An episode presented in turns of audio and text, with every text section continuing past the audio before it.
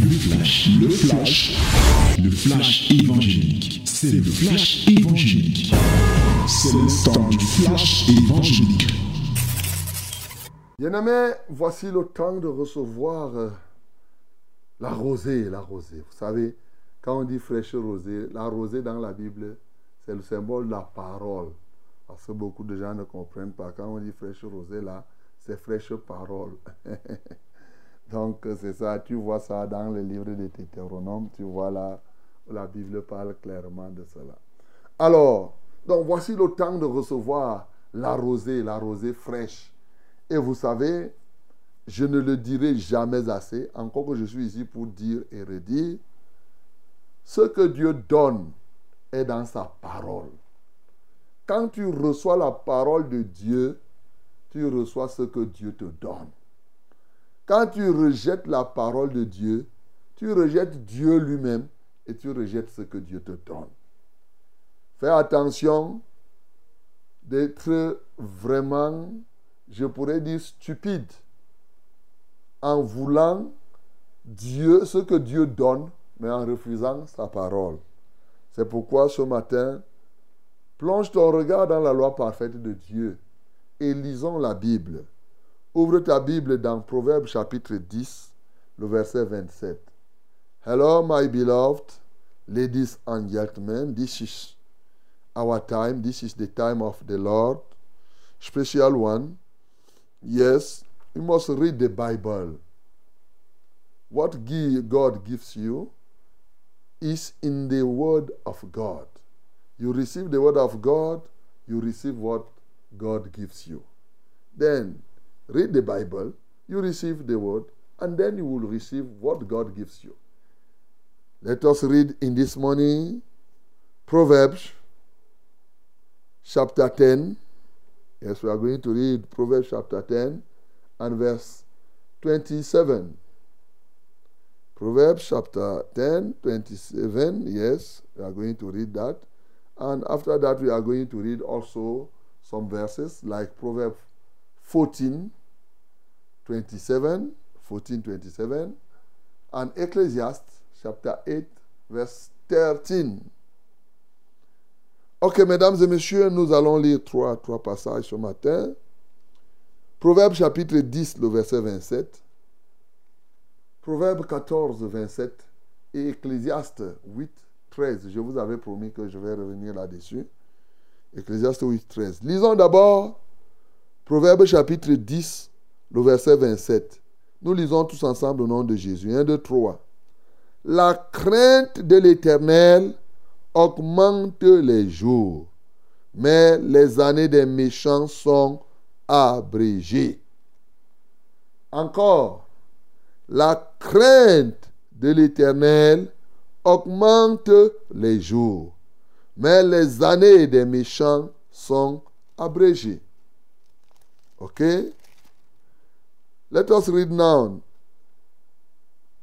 the second verse, that is uh, Proverbs chapter 14 and verse 27. Nous lisons le deuxième verset, Proverbe chapitre 14, le verset 27. Il est écrit, La crainte de l'Éternel est une source de vie pour détourner des pièges de la mort. Encore, la crainte de l'Éternel est une source de vie pour détourner des pièges de la mort. Uh-huh. Ok, maintenant allons regarder un peu ce que le prédicateur nous dit. Ecclésiaste, hein, c'est l'ecclésiaste que j'appelle le prédicateur. Ça signifie la même chose. Donc, ce qu'il nous dit dans Ecclésiaste chapitre 8, le verset 13, il dit, mais le bonheur n'est pas pour le méchant. Ça, je vous avais déjà lu. Ce qui nous intéresse ici, c'est, et il ne prolongera point ses jours, pas plus que l'ombre parce qu'il n'a pas la crainte devant Dieu. Encore, mais le bonheur n'est pas pour le méchant. et il ne prolongera point ses jours, pas plus que l'ombre, parce qu'il n'a pas de la crainte devant lui. Vous avez compris ce, que nous voulons, ce sur quoi nous voulons parler. Je vous avais dit ça avant-hier. Nous sommes à la période des vœux. L'un des points qu'on évoque souvent quand on te dit bonne année ou qu'on adresse les vœux, on dit les vœux de longévité. Longévité. C'est-à-dire que quelqu'un souhaite que tu vives encore longtemps. Hein? Souvent, il y a des bien-aimés qui appellent ici, ils disent, papa, on te bénit, nous voulons que tu vives encore longtemps. 120 ans, 100 ans, 130, ainsi de suite.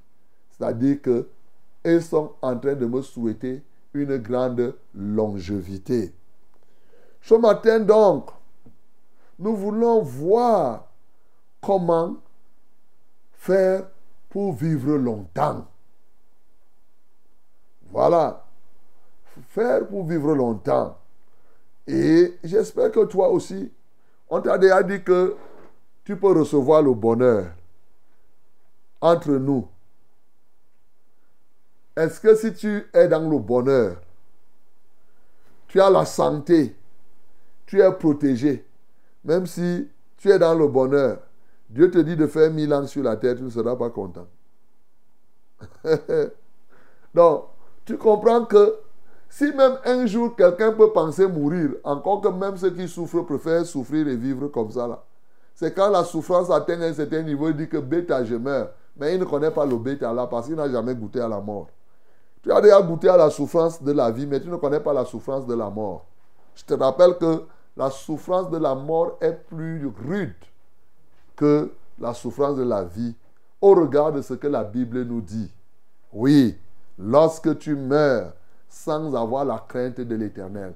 Le cas du riche insensé et du pauvre Lazare, c'est le cas que Jésus nous raconte. C'est un cas de quelqu'un qui a vécu ici et Jésus nous dit comment ça s'est passé après sa mort. Voilà, c'est la réalité. Jésus ne nous a pas dit là-bas qu'il est parti au purgatoire. Non. Après sa mort, il est parti justement là où il devait souffrir. Et nous voyons que il a vraiment souffert. Mon bien-aimé, ce matin, le Seigneur veut nous apprendre comment faire pour vivre longtemps sur la terre en comptant sur Dieu. La Bible nous dit dans le verset que nous avons lu, notamment le premier, c'est-à-dire Proverbe chapitre 10, le verset 27, que la crainte de l'Éternel augmente les jours, mais les années des méchants sont abrégées les années des méchants. Il est évident que ce verset est en train de nous montrer que lorsque tu veux que tu vives longtemps, tu dois savoir que la vie appartient à une personne. C'est Dieu qui s'appelle la vie. C'est Dieu qui donne la vie. Dans Acte il dit c'est lui qui fixe les bornes de la vie. C'est Dieu qui fixe les bornes. Tu connais les bornes, non? On dit quand on fait un terrain, on borne le terrain. Ça signifie quoi? Ça signifie que on a mis des limites à ce terrain-là. Donc c'est Dieu qui borne la vie. C'est lui qui est capable de dire que toi, ta vie va s'arrêter à tant nombre de temps. Il peut décider que ta vie s'arrête à 70 ans et celle d'un autre à 80 un autre à 50, un autre à 100. Ça, c'est Dieu qui décide dans sa souveraineté. Il ne demande pas ton conseil. Il ne demande pas ton consentement. Mais tu as une responsabilité pour réduire ou pour faire augmenter, pour déplacer la borne ta vie sur la terre va déplacer la borne, soit vers le sens de la longévité, soit vers le sens de la mort précoce. Tu comprends ça? J'entends souvent les gens dire, oh, c'était son jour, c'était son jour. Mais toi, tu connais Tu dis seulement comme ça Dieu peut fixer ce que je suis en train de te dire, mon bien-aimé. Dieu peut fixer que tu vas mourir en l'an 2077. Et toi, tu fais que tu meurs à l'an 2024. Alors que dans le plan de Dieu, lui voulait que tu meurs en 2077. Mais toi, tu meurs là cette année. Comment? C'est ça que nous sommes en train d'apprendre. Et Dieu peut fixer que tu meurs en l'an 2077. Toi, tu fais que tu meurs plutôt à l'an 2100. Tu comprends que tu as une part de responsabilité dans l'augmentation ou dans la réduction de la durée de tes jours. À travers quoi? À travers la crainte de l'éternel. Et c'est alors que la Bible nous dit clairement, la crainte de l'éternel augmente les jours. Quand tu crains Dieu, je rappelle que la crainte de Dieu, c'est le fait de haïr le mal. Quand tu décides d'avoir la haine du mal, et tu ne peux pas haïr quelque chose que tu dois commettre. Quand tu décides, je t'ai dit l'autre jour, c'est la crainte, le fait d'avoir le risque du désaccord avec Dieu, d'éviter d'être en désaccord avec Dieu. C'est ça la crainte de Dieu. Tu fais tout pour qu'il n'y ait pas une discorde entre Dieu et toi. La Bible dit donc que quand tu es engagé à être toujours en bon terme avec Dieu, alors le fait que tu sois engagé, tu es en train de déplacer ta borne pour que tu dures aussi longtemps sur la terre. On peut te souhaiter les vœux de longévité et tout cela. Si tu es méchant, les méchants, les années des méchants, la Bible dit clairement que les années des méchants sont abrégées. C'est très important de comprendre cela. Alors, un raisonneur va me dire que mes pasteurs, pourquoi alors on voit, je connais des sorciers qui font 120 ans sur la terre Est-ce qu'ils sont alors justes? Eh oui, cette question peut se poser. Oui. Surtout que lorsqu'on vient maintenant à lire Proverbe 14, 27, il dit encore que la crainte de l'éternel est une source de vie pour détourner des pièges de la mort. Comment Dieu fait pour que tu vives longtemps? Quand tu crains Dieu, il te détourne des pièges de la mort. Partout où nous passons là, il y a des pièges de la mort. Même dans ton propre lit, dans ta maison là, l'ennemi te tend les pièges de la mort. Tu voyages comme un week-end comme celui-ci, il y a des pièges de la mort. Dieu, quand tu t'engages donc à le craindre, c'est-à-dire à ne pas être en discorde avec lui, c'est-à-dire à tout faire pour être toujours en accord avec lui, en faisant quoi haïssant le mal. Je vous ai dit hier que le mal attire le malheur. Le mal attire le, malheur. Le bien attire le bonheur. Et on t'a montré hier que la crainte de l'éternel te garantit la protection de de Dieu. On dit donc que, et on a lu d'ailleurs dans Proverbe chapitre 19, on a clairement lu au verset 23, que la crainte de l'éternel mène à la vie. Et tu dors étant rassasié, et tu ne seras visité par aucun malheur. Ça te protège. Donc, ici, on te montre que quand tu crains l'éternel, il t'aide à te détourner des pièges de la mort. Mais comment cela se fait-il que les sorciers, ceux qui tuent les gens là, puisque souvent, il y en a qui vivent longtemps.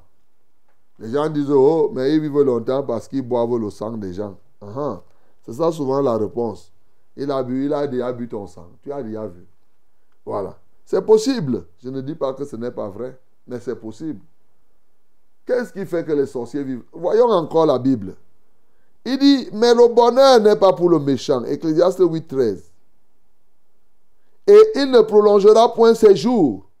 Pas plus que l'ombre. Tu vois, l'ombre apparaît et disparaît rapidement parce qu'il n'a pas la crainte devant Dieu. Le méchant ne prolonge pas ses jours. Alors, comment le sorcier fait pour faire 120 ans? Est-ce que ceux qui ont 140 ans là, même aujourd'hui, le plus vieil homme de la terre, même à quel âge maintenant On nous parle de 135, 140 ans. Et c'est celui-là est un enfant de Dieu. Voilà. Et c'est les situations comme ça qui embrouillent les gens. C'est des situations comme ça qui embrouillent les gens. Mais l'Ecclésiaste nous a répondu au verset 12. Il dit cependant, Crois que le pécheur fasse 100 fois le mal et qu'il y persévère longtemps. a dit que le pécheur fait 100 fois le mal, mais il dure sur la terre. Quand tu comprends que c'est un paradoxe, non?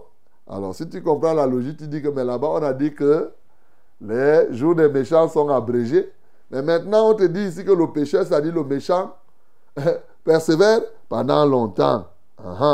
Mais il conclut, il dit, je sais que le bonheur est pour ceux qui craignent Dieu parce qu'ils ont la crainte devant lui. Bien-aimé, je voudrais déjà lever cet équivoque. La Bible, ce que la Bible dit est vrai. Les jours des méchants sont abrégés. Je veux simplement te faire comprendre qu'un méchant qui meurt à 100 ans qui te dit qu'il ne devait pas mourir à 200 ans s'il avait la crainte de l'éternel S'il meurt à 100 ans, à tes yeux, il a vécu longtemps. Mais aux yeux de Dieu qui a fixé sa borne, il a coupé son temps de vie en deux. Tu comprends? Voilà alors. Donc, il y a là du point de vue humain et du point de vue divin. Donc quand on analyse, tu vas comprendre que il y a des moments où, pour toi, quelqu'un qui a 120 ans, il a duré longtemps. Mais ça peut être qu'il devait vivre 200. À cause de sa méchanceté, Dieu a ramené son âge à 120 ans. Quand il meurt, tu dis ça. Pourquoi? Parce que les gens ont engagé la vie sous le prisme de la comparaison. C'est justement l'erreur que tu fais dans ta vie. Tu as dit que mais les autres qui sont là meurent à 80. Si lui, il est arrivé à 120, ça veut dire que c'est beaucoup. Et tu conclus donc que c'est beaucoup. Mais justement, Dieu n'est pas dans cette logique. Dieu a une borne, a des bornes pour chacun. Ta borne n'est pas ma borne. Donc ne passons pas le temps à faire des comparaisons. L'autre a vécu 80 ans. Ça veut dire qu'il a beaucoup vécu. Non. Qu'est-ce que tu en sais, mon bien-aimé? Quelqu'un peut mourir à 40 ans, alors que Dieu a bien voulu que ce soit à 40 ans. Même comme il dit lui-même que normalement, c'est 70 ans et les plus robustes à 80 ans. De manière générale. Mais maintenant, bien-aimé, donc tu comprends qu'un méchant plus tu fais le mal, quelqu'un qui voit le sang des gens, lui croit qu'il augmente sa vie. Alors que du côté de Dieu, il est en train de détruire cette vie-là. C'est par rapport aux hommes, aux autres que tu crois que tu augmentes ta vie. Mais par rapport à Dieu, tu réduis ta vie. Voilà ce que je veux te dire.